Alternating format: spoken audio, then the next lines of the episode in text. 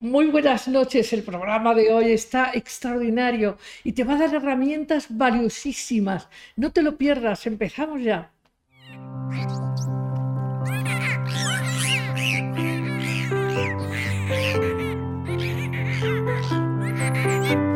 Pues te decía, hoy vamos a hablar de recursos, de conocimiento muy valioso en torno a tratar a quienes parten de nuestra familia, de nuestros amigos, los que empiezan su viaje hacia el más allá.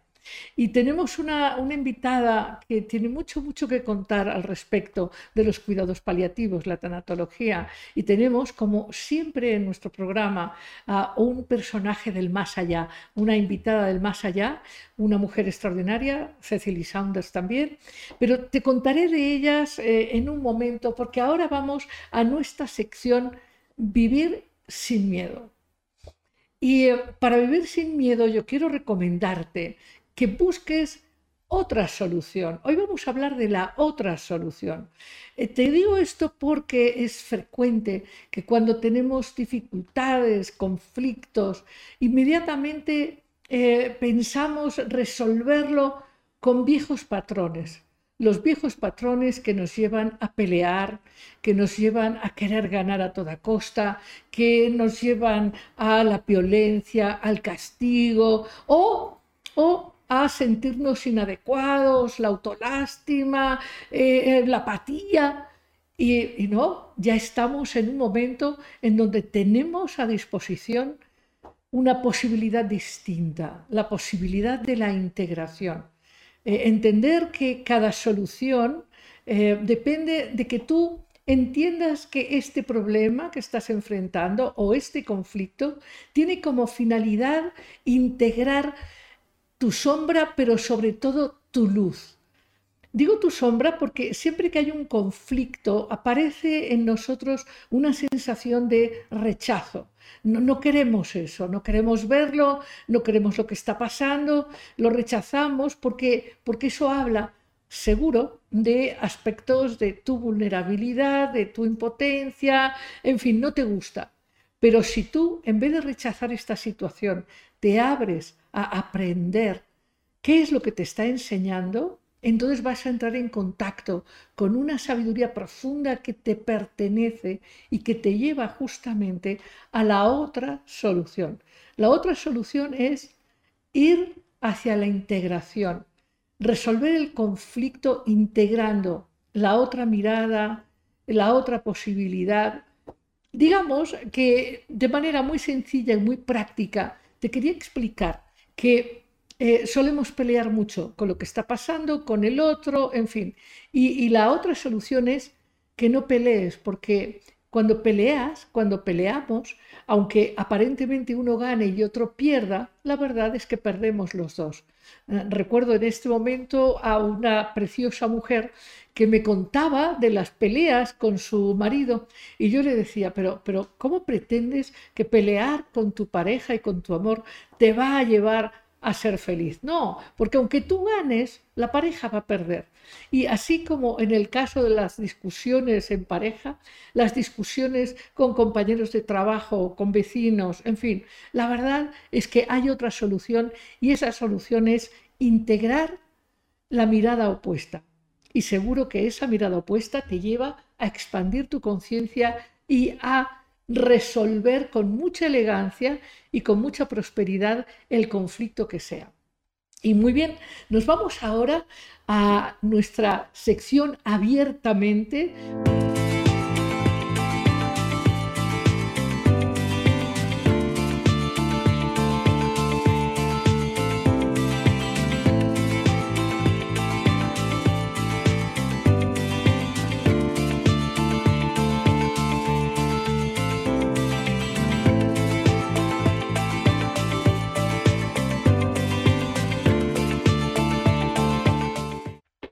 Muy Muy bien, te decía que estamos hoy muy contentos de recibir a Miriam Israel. Ella es autora de un texto precioso que te vamos a presentar, que se llama Abrazar hasta el último aliento. Y te decía que tenemos como invitada del más allá a Cicely Saunders. Ella fue fundadora de los cuidados paliativos, de los que nos va a hablar mucho y muy bien y muy profundamente Miriam Israel.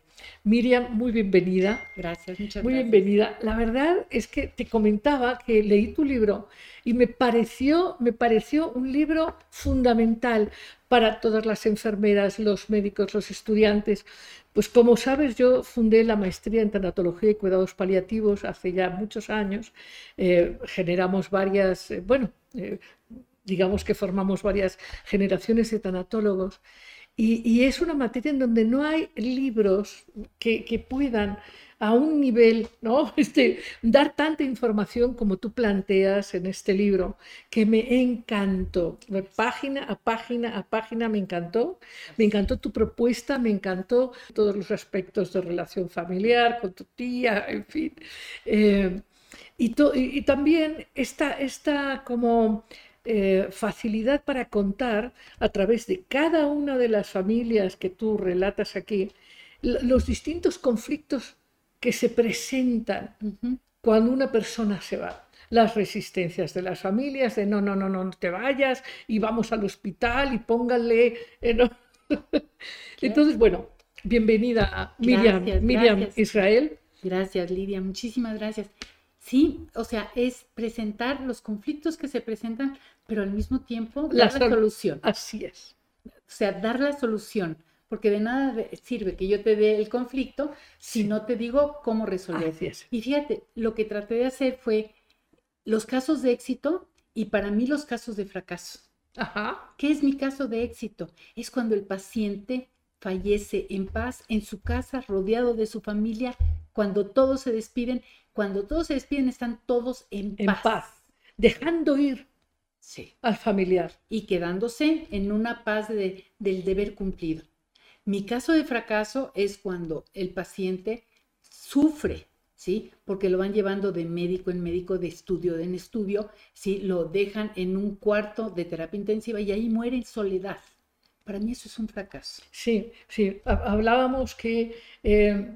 hay un sentimiento de culpa y de impotencia que lleva a los familiares a querer remediar todos los conflictos vividos con este familiar y hay que darle todo. Y piensan que darle todo es ofrecerle más alternativas médicas, ¿no? Hospitales, en fin, o incluso esta culpa que lleva a las familias cuando pues, se da el proceso de enterrar, etcétera, o cremar, tomar esa decisión, pues cómo van a la funeraria y claro, no se atreven a decir, no, esto es muy caro, prefiero esto que es más barato. Claro. Yo siempre les sugiero,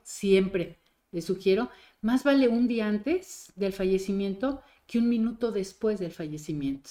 Se toman las decisiones de forma muy diferente. Así es. Y entonces, cuando tengo la sesión con la familia, una de las preguntas que les hago es, ¿ya tienen contratada la funeraria? Porque no es igual un día antes que un minuto después. Claro. Tú estás planteando aquí temas de mucha profundidad. Es decir, los seres humanos somos seres complejos. Todos los seres humanos tienen, o las familias tienen secretos, cosas que no se han dicho, cosas que aparecen sorpresivamente, en fin. De hecho, hay hasta obras de teatro y novelas que hablan de cómo emergen estos secretos y ahí sí el dolor que se genera por no haber manejado adecuadamente dejar ir. Aceptar que la muerte es natural, que no hay que asustarse. Sí, pero cuando una mamá tiene un secreto, no se puede ir. Así es. Cuando una mamá, o sea, cuando el paciente está por trascender, la pregunta es, ¿qué puede tener pendiente? Y cuando nadie me puede responder qué puede tener pendiente, entonces es la única ocasión en donde yo intervengo directamente con el paciente. ¿Por qué? Porque a mí no me gusta trabajar con el paciente. Yo veo a la familia y a la familia le doy las herramientas necesarias para que ellos se despidan. Pero hay situaciones, ¿sí?, como es un secreto, en donde no hay forma de que lo libren. Bueno, puedo contar el caso de una mujer que tenía una resistencia a irse, ya estaba plenamente llagada, había pasado ya muchísimo tiempo.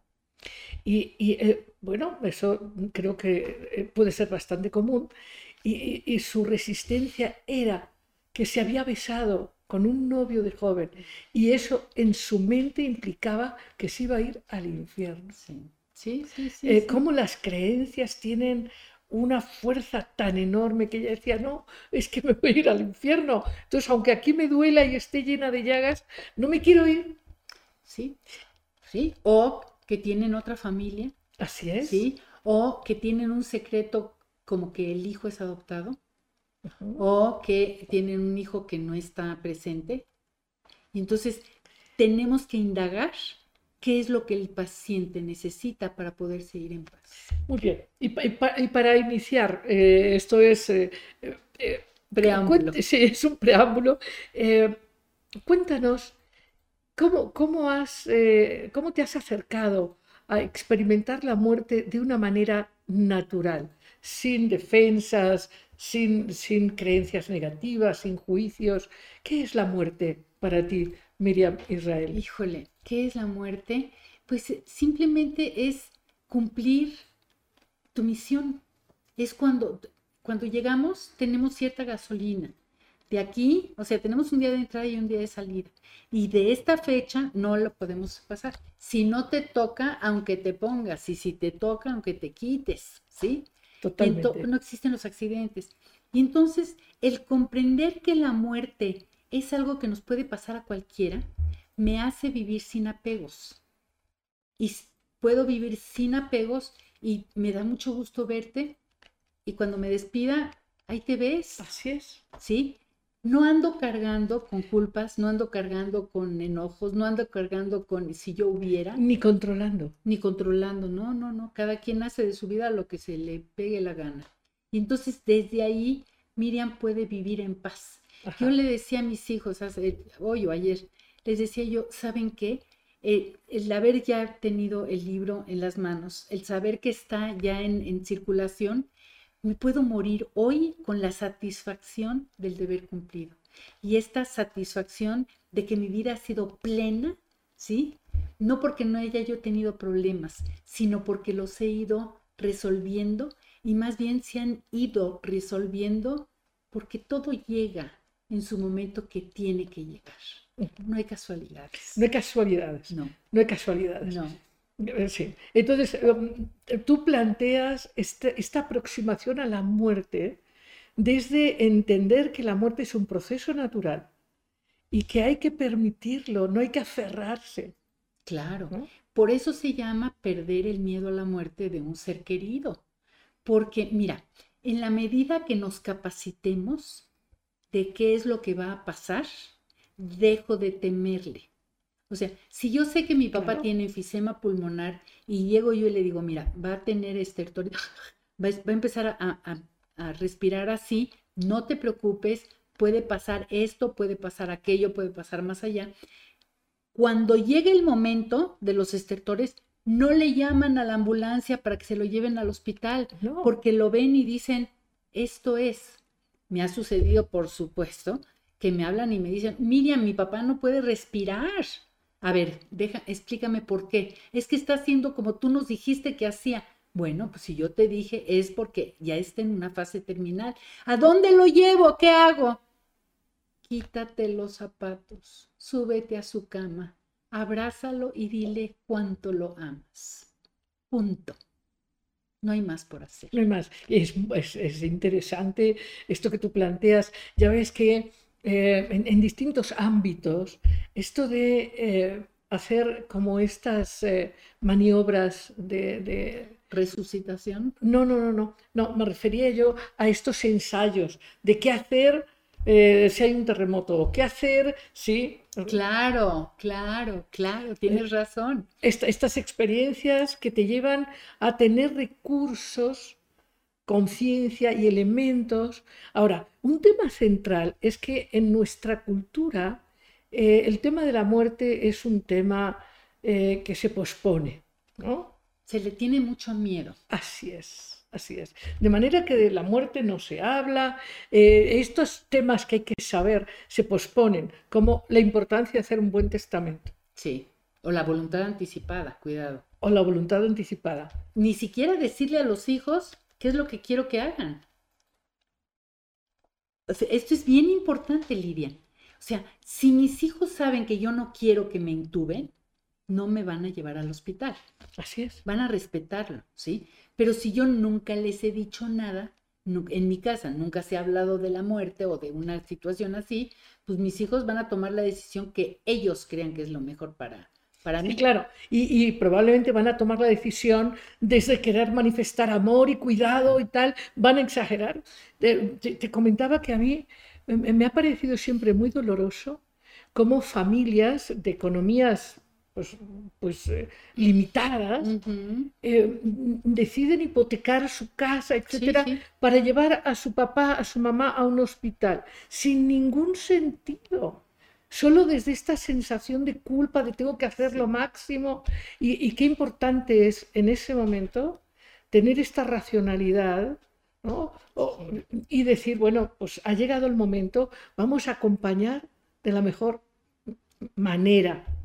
Ahora, el libro, porque en torno al fenómeno de la muerte hay muchísimas áreas para profundizar, pero una que es muy clara en tu libro y muy práctica es esto de acompañar, dar los cuidados paliativos, los que son necesarios, y también entender que la muerte de un familiar no puede ser el pretexto para pelear y competir, quién cuida, quién no cuida, quién da dinero, quién no da dinero. O sea, uff. Sí, sí, sí, es una realidad. Déjame contarte rápido una historia. Me habla una chica conocida y me dice, Miriam, ¿puedes ir a ver a la familia de Fulanacio? Y le digo, con mucho gusto. Dice, pero por favor no hables de la muerte. ¿Cómo que no hablo de la muerte? Dice, no hables de la muerte porque ellos quieren que viva y va. Digo, ¿y entonces para qué quieres que yo vaya? Dice, bueno, es que me pidieron una tanatóloga, entonces necesito, y tú eres la de mi confianza. Ok. Llego a la casa del paciente, el paciente está dormido, hablo con la esposa, y entonces hablo con la esposa y estamos hablando de los frutilupis y del aire, ya sabes, y del clima. De los pececitos en el mar. Sí, sí, sí. Y entonces le pregunto, oye, ¿y qué va a pasar si ahorita le viene un paro respiratorio a Juan? Y me dice, ¿lo llevo al hospital? Le dije, pero ¿cómo para qué? Cáncer con metástasis en todo el cuerpo, en una fase ya terminal. No tenían dinero para pagar el oxígeno que estaba llegando, etc. Y entonces le digo, pero ¿para qué lo vas a llevar? Porque él quiere vivir y yo quiero que viva. Y yo le dije, ok, está bien. En ese momento me despedí y me fui, ¿sí? Me enteré, a las 2 semanas me enteré, que este señor murió en el hospital, en terapia intensiva, abandonado en terapia intensiva, con los tubos por todos lados, y tuvieron que firmar pagarés para que le entregaran el cuerpo. O sea, se pudo haber evitado. Ese es un caso de fracaso para mí. Sí, sí. Bueno, pues efectivamente no puedes controlar qué es lo que la gente decide, ¿no? Claro. Pero sí, por eso me parece tan importante a través de tu experiencia y a través de esta mirada sobre la vida, sobre el otro lado de la vida. Uh-huh. Porque la muerte es un nacimiento, la muerte es un nacimiento. Habría que pensar qué pasa cuando un niño nace si no está llorando del otro lado. Claro, sí, sí, sí, textual. Entonces claro, el poder dejar ir y el poder entender que cuando llega, como tú muy bien dices, cuando llega la hora de la muerte, pues ya llegó. Ahora, hay estos momentos en donde la gente no identifica con facilidad estos signos, estos síntomas. La primera metástasis es un paciente que tiene que cambiar el enfoque. En lugar de seguir buscando una sanación, hay que buscar cuidados paliativos, que es brindar calidad de vida hasta el último día. De eso se tratan los cuidados paliativos. Dar vida cuando no puedes dar días, ¿sí? Cuando empieza a afectar otros órganos. Estamos hablando que la enfermedad está fuera de control, ¿sí? Y entonces hay que ver si vale la pena o no vale. Por ejemplo, una quimioterapia para disminuir el tamaño del tumor del pulmón para respirar mejor, es correcta. ¿Por qué? Porque se le va a dar calidad de vida. Pero eso, para quitar ese o sea, que vamos a entrar a cirugía para quitarle el pulmón y luego para quitarle el hígado y luego para quitarle un riñón, no vale la pena. No. Es un desgaste físico, emocional, familiar y económico tremendo. Tremendo. Digamos que tú planteas, y lo haces con mucha claridad, y esta historia la cuentas en el libro y otras muchas muy interesantes, ¿no? Pero planteas cómo hay esta como resistencia, ¿no?, a aceptar que el paciente ya tiene su proceso, ¿no?, de marcha, ya se está yendo. Es como despedir a alguien en un tren o en un barco, ya se está yendo. Y esto de quererlo tener acá, en vez de acompañarlo a que se vaya feliz, que se vaya bien. Desconocimiento. Eso es por desconocimiento, Lidia. Exacto. Cuando nos capacitamos, cuando sabemos lo que está sucediendo, fíjate, cuando uno de los, o sea, yo siempre sugiero 4 pasos, ¿sí? No es que descubrí el agua tibia, simplemente junté lo que son la tanatología, las constelaciones familiares, cábala, reencarnación, budismo, claro. Y entonces junté por ahí, se me ocurrió una locura, y junté 4 palabras que nos dan orden aquí para poder bajar el orden aquí y para podernos despedir. Y entonces papá está en el hospital, ¿sí? Llego y empiezo a decirle, pa, échale ganas, tú puedes, papá, tú puedes. Me salgo del cuarto, me pongo a llorar y le digo, Señor, por favor, ya llévatelo, no porque ya quiero la herencia, sino porque ya no quiero verlo sufrir. Y entonces, los 4 pasos, fíjate, así te los resumo rápido. El primero es te honro, como mi padre, como mi madre, que es te veo, te acepto, tal cual eres. Te respeto. Como mi pareja, ¿sí? Y digo así como mi pareja por los exparejas, o sea. Sí. Número 2, a papá y a mamá te agradezco la vida. A tu pareja, las nochebuenas que pasamos juntos, los hijos que tenemos en común, ¿sí? Y los valores que aprendí a tu lado, las enseñanzas que tuve, la receta del mole que me dejaste, mamá. O sea, hay 1000 cosas para agradecer. Número 3, te pido me perdones por cualquier acto o omisión. Si te robé los cambios, si te hice, si te mentía yo y me iba con el novio y te decía yo que estaba en la escuela, te tengo que pedir perdón porque siento que me quedo con esa culpa, ¿no? Y entonces te pido me perdones y de mi parte te perdono. ¿Qué te perdono? Los golpes, te perdono el que hayas llegado borracho, te perdono el que nos hayas abandonado, te perdono el que no me hayas cuidado, you name it, ponle el nombre que tú quieras. O, de momento, no puedo perdonar la violación que me hiciste. Okay. Yo voy a perdonar cuando yo esté lista. Pero de momento quiero que sepas que esto no lo puedo perdonar.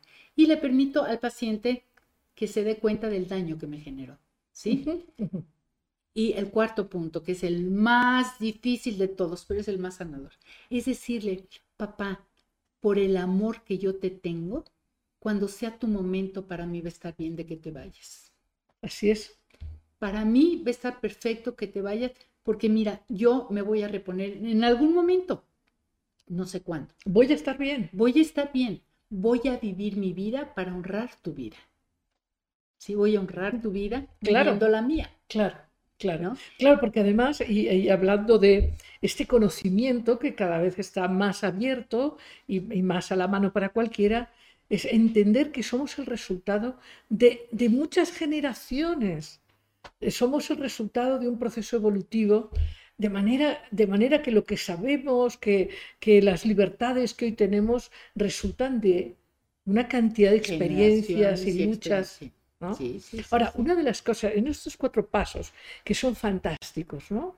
Porque sí son, como tú lo dices muy bien, un ordenador de cómo limpiar, cómo resolver, ¿no? Ahora, por ejemplo, tú dices honrar, ¿no?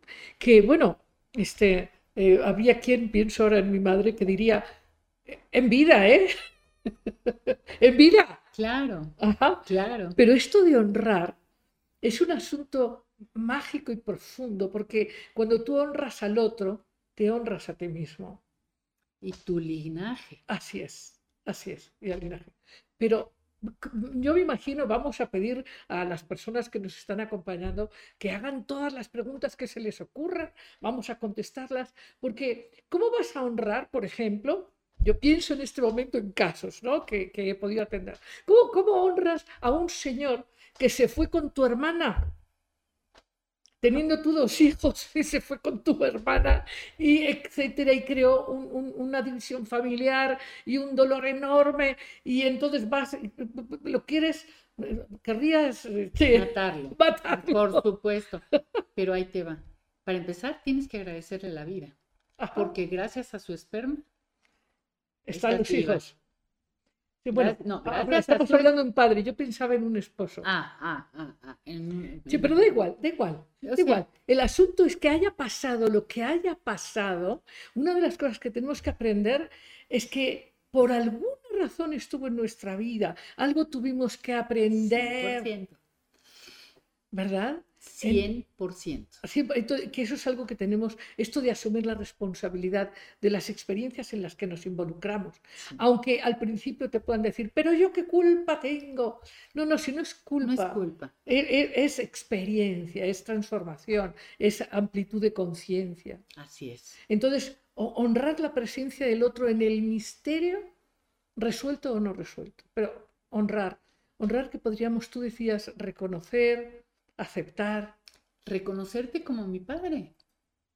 O sea, te veo como mi padre, me guste o no me guste. Ese eres. Eso eres, esa persona eres tú. Ahora, déjame decirte, si eres adoptado, tienes padre y madre de crianza y padre y madre biológico.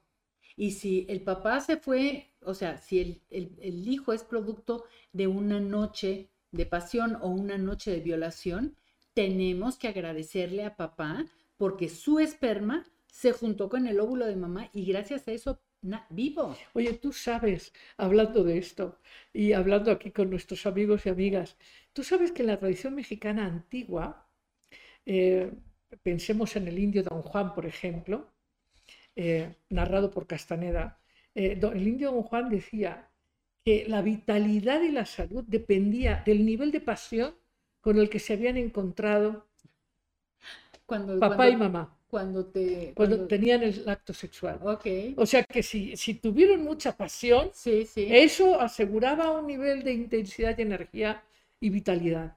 Fíjate. Y longevidad. Okay. O sea que está bien, ¿no? Claro. Bueno, sí. Generalmente te das cuenta cuál es la relación de papá y de mamá, ¿no? Ajá. Generalmente. Ajá. Y sí funcionó. Sí.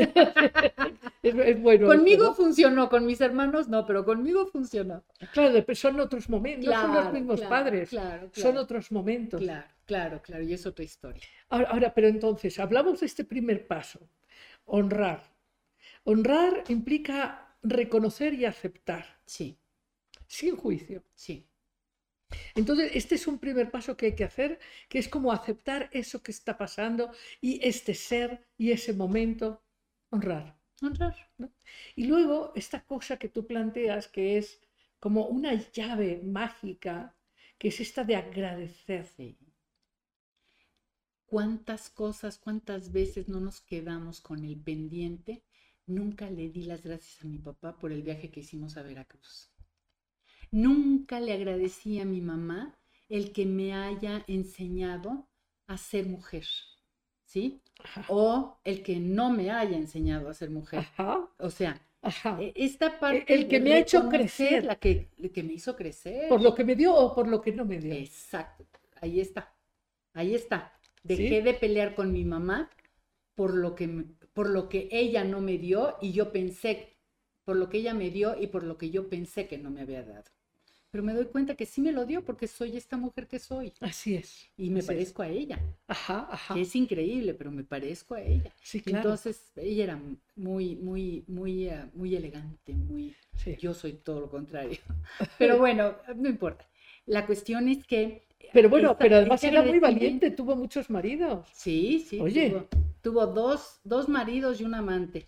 Bueno, sí, sí, murió a los 89 años. Sí. Y además hasta el último, bueno, hasta los últimos años se buscó el que sigue. Claro. Cuando hay mujeres que dicen, no, yo ya soy mayor, nadie me va a querer, yo digo, tienen que pensar en tu madre. Claro. Que enseñó algo fantástico en ese sentido, ¿no? Así es, así es, así es. Tu madre era una mujer que quizás vivió sin culpa. O con cierta libertad. Con cierta libertad para ella misma, ¿sí? Pero mucho en el papel de víctima. Híjole. Desgraciadamente ella vivió mucho en el papel de víctima. Y me di cuenta después, ¿no? Pero sí, y eso me lo enseñó. Sí.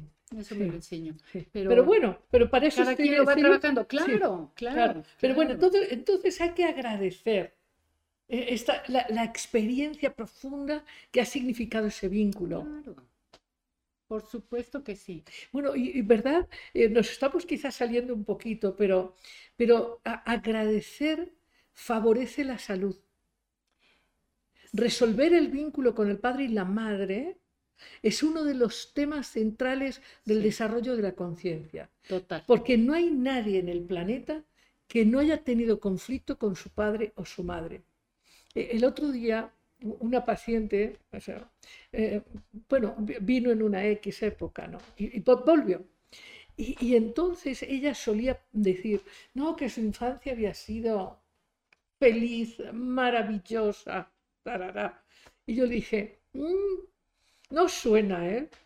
No suena, porque esta realidad...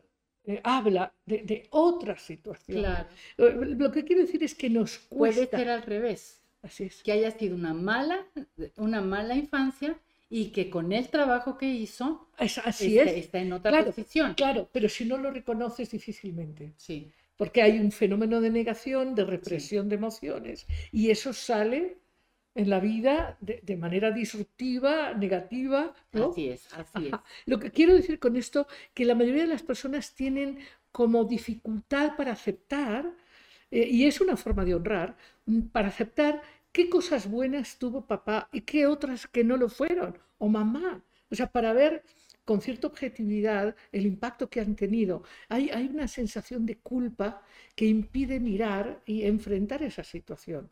Por lo tanto, no hay un verdadero agradecimiento, ni una verdadera honra, porque nos relacionamos entonces con una imagen ideal que no queremos tocar. Exactamente. Exactamente. Y me parece que realmente donde puedes trascender todo esto es a través del perdón. Ajá. O sea, a través del perdón puedes trascender cualquier situación. Yo acabo de descubrir hace de veras un par de días, Lidia, eran 3 cosas, no me acuerdo de la tercera, pero bueno, no hay nada en esta tierra, ¿sí?, que no puedas resolver a través de la capacitación y a través del diálogo. Totalmente. O sea, no existe nada que no puedas resolver. Cuando tú y yo dialogamos, vamos a resolver cualquier cosa. Puedo no estar de acuerdo contigo. Así es. Pero lo vamos a resolver. Ahora, esa es un poco la propuesta de hoy, de la otra solución, de soltar el castigo, la pelea. Pero tú conoces perfecto que a veces en la inseguridad, en el temor, nos defendemos con este ego de yo soy perfecto, yo sí tengo la razón, y no dialogo, me defiendo. Por eso la importancia de soltar la máscara, ser vulnerable, que es una cosa magnífica. Tú nos das una enseñanza aquí de vulnerabilidad fantástica. Gracias. Decir las cosas tal como son, sin ninguna necesidad, ni de convencer, ni de controlar, ni de nada, ni de presumir, de nada. Ni de ocultar. Así es. Las cosas son como son y tienen su nombre. Déjame decirte algo, Lidia. Las cosas son como son y tienen su nombre. Qué buena frase. Déjame contarte que tuve el caso de una señora que maltrataba a su marido.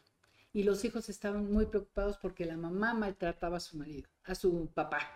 Y entonces, después de un buen rato, tuve una entrevista con la señora. El señor fue infiel 20 años atrás. Y entonces venía cargando ese costalito de odio, ese costalito de enojo, ¿sí? Que ahorita se estaba cobrando de todas. A raíz de eso... Tengan cuidado que la vida sigue. Claro. A raíz de entonces hice un video, está en mi canal de YouTube, en donde es el duelo por infidelidad. El duelo que se vive por la infidelidad, que si no se dialoga, la familia ahí se rompe, punto. La pareja, no la familia, la pareja ahí en ese momento se rompe porque jamás vuelves a tener confianza, porque no confías en el otro. Totalmente. Pero yo creo que sí se puede trascender haciendo este duelo y asumiendo que el infiel y el que ha sido agredido, ambos forman parte de un proceso de conciencia. Claro. Y que dentro de ese proceso de conciencia me siento, me fajo los pantalones y te digo, ¿sabes qué? Sí, Lidia, sí, pasó esto y esto, por esto y esto. O por qué pasó ni lo sé, pero de qué pasó. Y te pido perdón. Vamos a sentarnos nuevamente a dialogar cuáles son los términos de nuestro matrimonio para ver si queremos continuar o no. Exacto. Déjame decirte que hemos propuesto varias veces esto de que estar juntos hay que renegociarlo por lo menos cada 7 años. Sí, claro, sería fabuloso. Hay que renegociarlo, sí, ¿no? Sí. No de que porque estamos ya, nos dijimos buenas tardes y vamos a vivir toda la vida. No, la vida es tan compleja, tan dinámica. Sí. Pero entonces nos seguimos en estos cuatro enfoques que tú planteas, uh-huh, como 4 sanadores, que es honrar, agradecer, perdonarse y perdonar. Y este último, soltar, dejar ir. Por el amor que te tengo, yo te dejo ir. Yo te dejo ir. Claro, enfrentando todas estas, porque, por ejemplo, ¿qué pasa si la gente no se desarrolla y tiene relaciones muy dependientes? Vamos a pensar una mujer que no se dedica ni a ir a los bancos, ni a ganar dinero, y se le va la pareja, uh-huh, y se queda la mujer de 45 años, sí, con niños y sin saber hacer un cheque.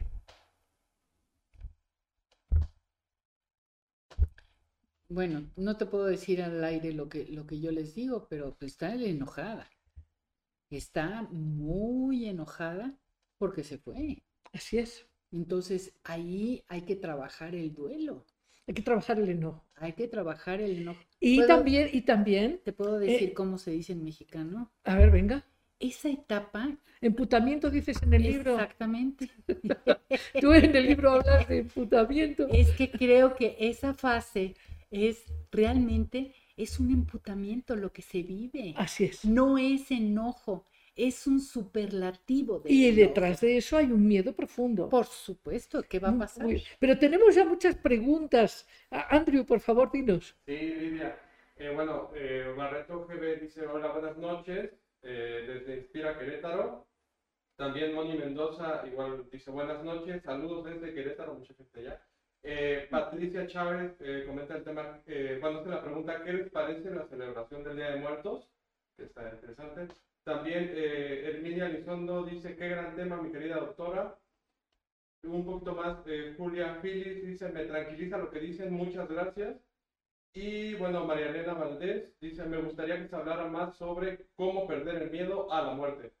Muy bien, muchísimas gracias a todos, a todas. Sigan escribiendo, pongan like, reenvíen el programa. Es muy importante lo que estamos hablando el día de hoy y la aportación de Miriam Israel en su libro Abrazar hasta el último aliento, para perder el miedo a la muerte de un ser querido desde el amor, la compasión y el cuidado.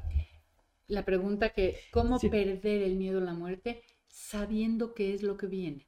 Número 1, conociendo el diagnóstico. Conociendo el pronóstico, qué dijeron los médicos, ¿sí? Y cómo estás viendo qué está pasando con tu papá, cómo lo estás viendo, cómo se está consumiendo. Y no dejar de temer hablar con papá o con tus hermanos de lo que está sucediendo. La palabra sufrimiento, Lidia, es un golpe a nuestro ego cuando no se cumplen con mis expectativas. Si yo tengo la expectativa de que mi papá va a sanar, cada vez que le doy el medicamento para el dolor, sufro porque no está sanando, pensando que con esa pastilla va a sanar. Uh-huh. Si yo sé que le estoy dando la pastilla para el dolor, cuando se la doy y se le quita el dolor, entonces me siento satisfecha, ¿sí? Pero necesito saber que esa pastilla es para el dolor. Uh-huh. Y comprender cada uno de los pasos que se están viviendo o que se van a vivir. Mira, hoy di una consulta a una querida amiga y a sus hermanas, en donde les leí el capítulo de mi mamá, porque lo que ellas me estaban diciendo era todo lo que estaba en el capítulo de mi mamá, ¿sí? No por quererles presumir sobre el libro, sino ahí estaba escrito todo. Esa es la intención del libro. El que puedan agarrar el libro y lo puedan leer y darse cuenta que lo que está viviendo papá, mamá, es algo normal, es algo natural, porque está trascendiendo. Empiezan a ver una imagen. ¡Ay, doctora, por favor, que le bajen el medicamento porque ya está alucinando! Cuando yo oigo eso, lo primero que digo, a ver, cuéntame cuál es su alucine. Es que dijo que anoche vino mi papá y entonces estuvo platicando. Ah, pues sí, es que sí vino tu papá y anoche estuvo platicando con ella. Y entonces, en lugar de que me llames para decir que baje el medicamento, al revés, por favor, dile a mamá, mamá, no temas, tómale la mano y vete con él, porque viene para acompañarte. Y entonces, cuando tú puedes comprender todo lo que viene, dejas de temer. Y si no tienes miedo, le pierdes el miedo a la muerte de tu ser querido. Y sabes que ya viene. Malo es cuando no lo sabemos y es un accidente o es algo de repentino. Por supuesto que nos agarra a todos atolondrados porque no tenemos idea de cómo prepararnos. Pero ahí te va. Esto de lo del Día de Muertos, sí, tocando el tema. Estos 4 pasos, yo lo que les sugiero, siéntate y escríbele una carta en donde le digas, te honro con mi padre, te agradezco la vida, y ¿sabes qué? Por el amor que te tengo y el amor que yo me tengo, yo te dejo ir. Uh-huh. Necesito dejar. Fíjate que eso es muy interesante porque nos preguntan del Día de Muertos. El Día de Muertos a mí me parece que es, primero tengo que contar que las tradiciones hablan de que se adelgazan los velos entre los vivos y los muertos. Y yo puedo dar testimonio de que eso es así. Okay. O sea, sí hay una mayor facilidad para una conexión, okay, sea a través de la intención del que pone el altar, o sea, el que se pone a meditar, en fin. Pero esto me lleva a pensar en la importancia de los rituales, porque claro, depende desde dónde se vivan, pero celebrar el Día de Muertos es, y creo que eso es una de las grandes riquezas de la cultura mexicana, es primero acercarse, aunque a veces lo hacemos de maneras humorísticas o lo que sea, ¿no? Con las Catrinas y en fin, que no está mal porque a través de estos poemas, en fin, podemos jugar a matar el ego, que nos viene muy bien, las calaveritas. Entonces, pero honrar y atraer la conciencia de que la vida sigue, de que hay más, hay más. Te contaba que siempre en todos los programas, bueno, ya lo sabes, invitamos a alguien del más allá. Hoy vamos a hablar de Cicely Saunders. Okay. Qué mujer interesante también. Otra que tuvo 3 maridos. O sea, qué interesante. Sí. En fin, pero cuéntanos, la vamos a ver, está Cicely Saunders, que bueno, qué pionera, qué mujer tan interesante. Claro, pero fíjate las casualidades. Por un lado está Cicely Saunders, y por el otro está Elizabeth Kubler-Ross, que también, o sea, las dos, una por allá y la otra por acá, al mismo tiempo, empezaron a trabajar con esto. Sí, eso tiene que ver con Plutón en Escorpio. Cuando Plutón estaba en el signo de Escorpio. O sea, hablando de que todo está conectado en la vida, lo que tú decías. Sincronía. O sea, todo está relacionado. Todo. No es casualidad que en esa época se abrió toda una exploración para acompañar a la muerte de una manera más consciente, más sabia. Sí. Claro, lo habían hecho... Pues bueno, las viejas culturas, en la egipcia, en la tibetana, en la mesoamericana, había toda esta conciencia de la muerte, pero no en nuestra época. Pero no estaba documentado. Y no estaba documentado. Ese es el punto, no estaba documentado. Esa es la razón de ser de este libro. Documentar todas las experiencias, las más experiencias posibles, para que el que viene atrás se dé cuenta de qué es lo que puede hacer y qué es lo que no debe de hacer, ¿no? Día de Muertos, no es Día de Muertos, no se trata de recordar al muerto, se trata de recordar la vida del que ya no está. Así es, y que está en el otro plano. Y que está en el otro plano, por supuesto. Sí, hablando, por ejemplo, de Cicely Saunders, que es una mujer que tiene... a mí me interesa mucho estos seres humanos que abren caminos. Uh-huh. Y normalmente estas personas que abren caminos no es que lo hayan tenido todo fácil. Ella primero estudió enfermería y luego tuvo un problema de espalda y luego, ¿verdad? O sea, hasta que finalmente decidió estudiar medicina para poder ella misma aplicar la morfina y los elementos. Y que la tomaran en cuenta. Así es. Sí, sí, 100%. Y es la que fundó el primer hospicio, el primer lugar donde la gente puede ir, ¿no?, a pasar sus últimos tiempos con cuidados paliativos. Sí, que generalmente en las carreteras tenían casas en donde los enfermos podían ir a descansar y ahí los atendían. O sea, es lo que te digo, esto viene de toda la vida porque es humanidad, es el ser humano, ¿no?, como tal. Y es muy, muy importante, y se me fue porque te iba yo a decir algo. ¿Sobre los hospicios? No, tú sabes que, perdón, lo digo sin el ego, yo fui de las precursoras de la ley de cuidados paliativos en México, y estuve con el asesor del licenciado Tamborel trabajando en la descripción de la ley. Así es. ¿Sí? O sea, habíamos un equipo, sí, habíamos un equipo, pero yo he estado ahí, porque para mí es tan importante, desde que los conocí, es tan importante los cuidados paliativos, porque vi la gran diferencia que le hicieron a mi mamá y a Manny. O sea, fue algo impresionante, impactante. A ver, para que todos conozcan, Miriam, para que todos conozcan, ¿cuál es la diferencia de atravesar estos últimos tiempos con una enfermedad terminal, tanto el enfermo como la familia, sin cuidados paliativos o con cuidados paliativos? Sí, bueno, si estás sin los cuidados paliativos, vas a seguir buscando una sanación, vas a seguir con quimioterapias hasta el último día, vas a seguir insistiéndole al paciente para que coma, ¿sí?, insistiéndole para 1000 cosas que el paciente ya no quiere hacer. Y esa es otra de las formas de perder el miedo a la muerte, porque cuando me hablan es porque papá ya no quiere comer, ¿no? Y entonces la pregunta es, ¿y necesita comida? Papá ya no necesita comida. Es que mi papá ya no se quiere bañar. Pues no se necesita bañar. Hazle un bañito con una toalla húmeda, ¿no? Es que mi papá ya no se quiere levantar. Pero ¿quién tiene la necesidad de que se levante? ¿Tú o él?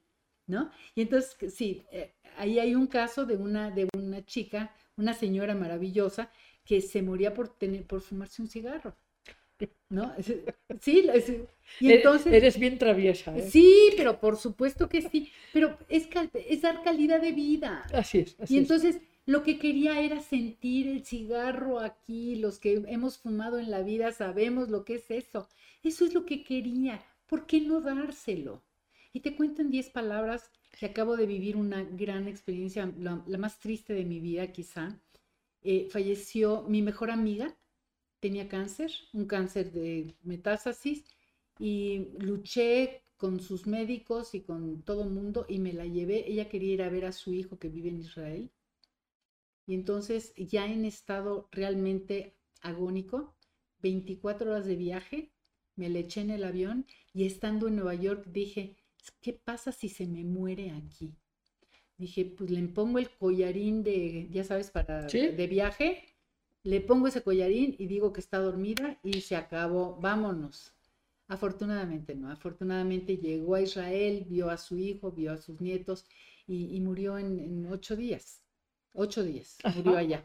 Esto que tú decías, que hay cosas pendientes que en el momento en que se hacen, liberan y hacen el cierre absoluto de lo que hay que hacer en la vida. Sí, sí, sí, sí. ¿Y cómo normalmente, bueno, no, cómo el que se va no se va hasta que quiere?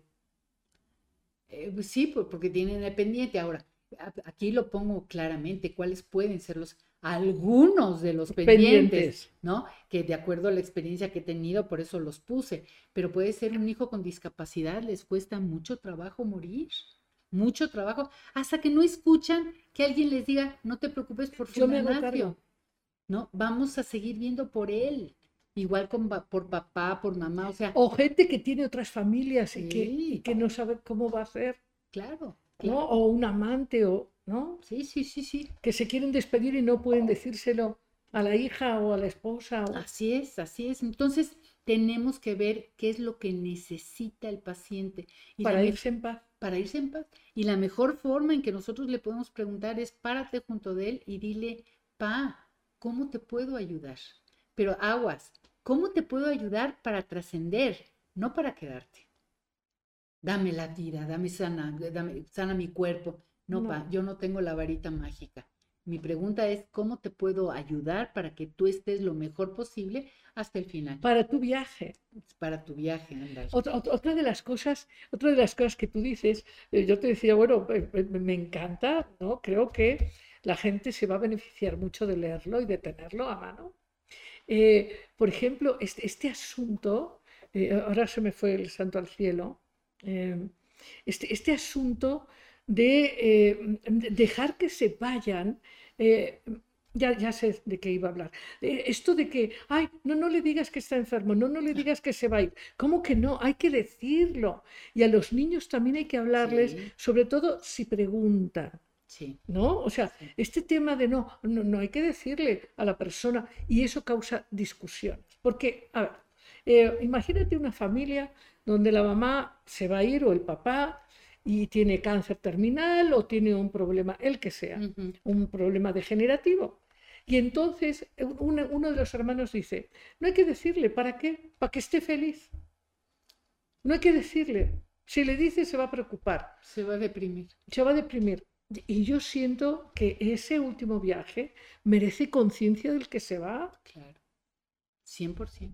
Yo creo que sí, es una pregunta que me han hecho muchas veces y yo sí creo que es honrar y decir la verdad, porque uno no puede presuponer que el otro es un niñito, el otro es un ser humano que está enfrentando el gran viaje. Claro, ahí hay un ejemplo, ¿sí?, de una pareja que el ginecólogo no le quiere decir a la señora que tiene cáncer, se lo dice al marido porque son amigos y se van, el marido decide no decirle nada, se van a Europa, él se lleva los medicamentos, ¿sí? Se lleva todos los medicamentos necesarios y cuando empieza a sentirse mal la esposa, se vienen a México y ya aquí es cuando realmente ya viene el final, ahí es cuando le dicen que tiene la enfermedad, igual a los hijos.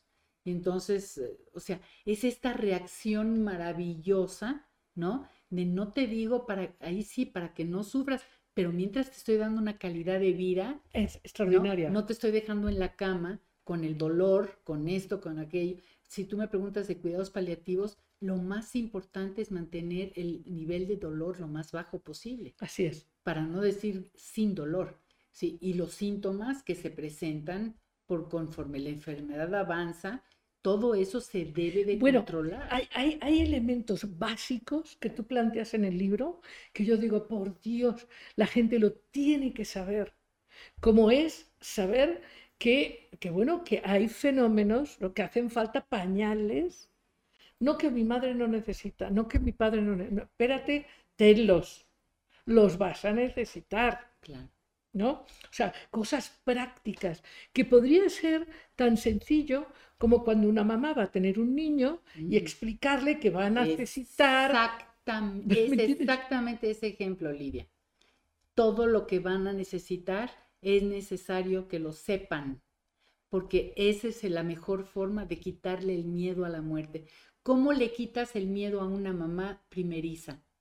Diciéndole cómo van a hacer las cosas. Así es. ¿No? Así es. Diciéndole, aquí estoy para lo que necesites. Aquí claro, te acompaño. Y te vas a asustar, y cuando tengas las primeras resfriados te vas a asustar. Y... Claro, y cómo vas a amamantarlo, y qué tienes que hacer, y cómo lo tienes que hacer. Entonces es un acompañamiento, ¿no? En este proceso, que si se lo niegas, ¿sí? Le estás negando el derecho de vivir su propia muerte. Totalmente, totalmente. Y bueno, para mí es muy claro que cuando llega la muerte de un ser querido, no solamente es que el ser querido está en un proceso de acercamiento a su verdadera espiritualidad, a este viaje enorme y lleno de luz, sino que de alguna manera es una llamada al alma de todos los que están ahí. Porque el contacto con la muerte nos abre a la conciencia de la trascendencia. Claro. Entonces, y llega el momento en donde ya no te puedes comunicar con el paciente porque ya no escucha. Y entonces te comunicas de alma a alma. Así es. Cuando ya el paciente ya trascendió, cuando no, ya no respira, cuando el corazón mismo ya no funciona, dicen que lo último que se pierde es el oído.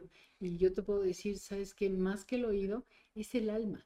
Es el alma que te comunicas alma con alma. Está en el capítulo de los testimonios de la gente que estuvo en coma, ¿no? Sí. De cómo se comunicaban con ellos. Era impresionante. Entonces, es interesante. La muerte es un gran portal. Sí, por favor. Claro. Anita Rivera comenta, muchas gracias por el tema, y pregunta, ¿en la muerte de las mascotas también pueden aplicar los 4 pasos? 100% sí. Ok. Mari Marín dice, buenas noches, muchas gracias por esta entrevista, me hace tanto bien a 4 meses de la ausencia de mi papá. Lucero Sausa pregunta, ¿cómo puedo conseguir el libro? Saludos, encantada con el programa. Igual Mari Marín pregunta cómo pueden conseguir el libro. Y Elia Tapia dice que buenas noches, muchas gracias por el tema tan interesante, y me gusta que se hable con la verdad en estos momentos de despedida. Gracias, muchas gracias. Sí, este tema de las mascotas es interesante, que también lo planteas. A lo mejor resulta que te duele más que se muera tu mascota con la que has estado acompañado 15 años, sí, que se muera... El abuelo. Sí, o sí, que sí. se muera tu hermano que no has visto en 15 años. Sí. Y una recomendación. Sí. Tengo un canal en YouTube que se llama Miriam Israel, tanatóloga, y ahí tengo un video que se llama Aprendiendo a vivir sin ti. Y desde ahí es una gran... Creo que nos puede ayudar en mucho para la despedida, ¿sí? Es muy importante. Y la otra pregunta era... ¿Cuál era? Bueno, una era la de las mascotas. ¿Que dónde lo consiguen el libro? El libro. El libro está en Gandhi, en el sótano, está en Amazon, está en ebook también. Está en ebook, sí. Sí. Pero está en librerías y... Sí, en todas las librerías. Hoy sí. Pasé por el sótano a preguntar. Sí. Y sí, está guardado, pero... Ajá. Bueno, es que tenemos que irnos, pero podríamos hablar más y más de esto. Sí. Pero podríamos resumir que la muerte es un proceso que vas a vivir en ti y en los seres que te acompañan y con los que disfrutas esta vida. Uh-huh. Y ábrete, aprende. Y creo que se aprende dejando ir en vida las cosas que te cuesta dejar. Claro, hacer el ejercicio de los 4 pasos con tu hijo que está vivo, por ejemplo, ¿no? Ajá. Que no está ni enfermo ni nada, sino simplemente decirle gracias por escogerme como tu madre. Bueno, muchas felicidades, gracias, Miriam Israel. Muchas y bueno, ya ves, es un tema tan magnífico. Tu presencia, yo creo, y tus palabras que van a ser muy, muy reconfortantes para muchas personas, como ya nos lo han dicho. Pues gracias. Nos vemos pronto. Materia dispuesta. Muy bien. Amigos, nos vamos a Cuentos sin Cuento.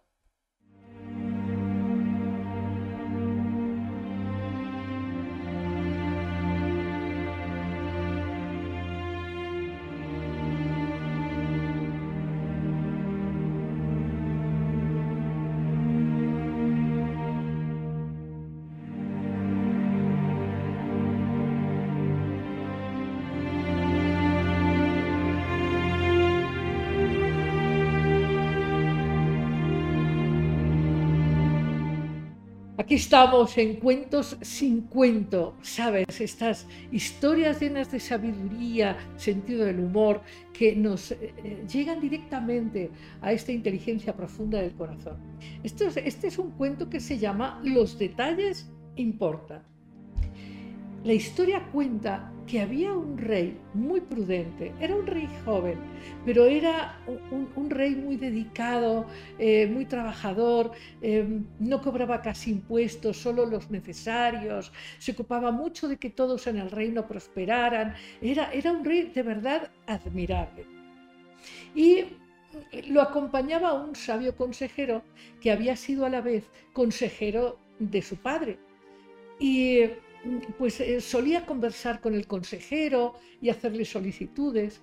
Un día le dijo al consejero, oye, estoy cansado de comer con estos palillos de madera. Ordena, por favor, que me hagan unos palillos de marfil. Y entonces el consejero le dijo, mi rey, debo decirle que voy a renunciar. ¿Pero por qué vas a renunciar si has acompañado a mi padre, me has acompañado a mí? ¿Por qué quieres renunciar? ¿Por lo de los palillos? Y el consejero le dijo, sí, por los palillos.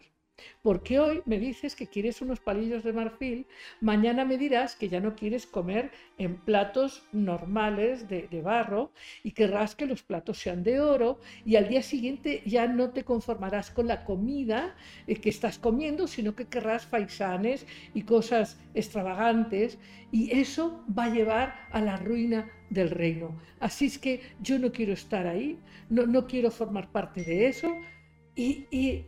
Y este joven rey, al escuchar con verdadera atención lo que le dijo el consejero, dijo, tenéis razón, no os vayáis, voy a seguir con mis palillos. Y entonces fue tal esta conciencia de este joven rey que siguió siendo austero, trabajador, así que se ganó el reconocimiento de el prudente. Y el cuento se trata de que los detalles sí importan. Colorín colorado, este cuento se ha acabado. Te espero el próximo jueves. Un gran abrazo.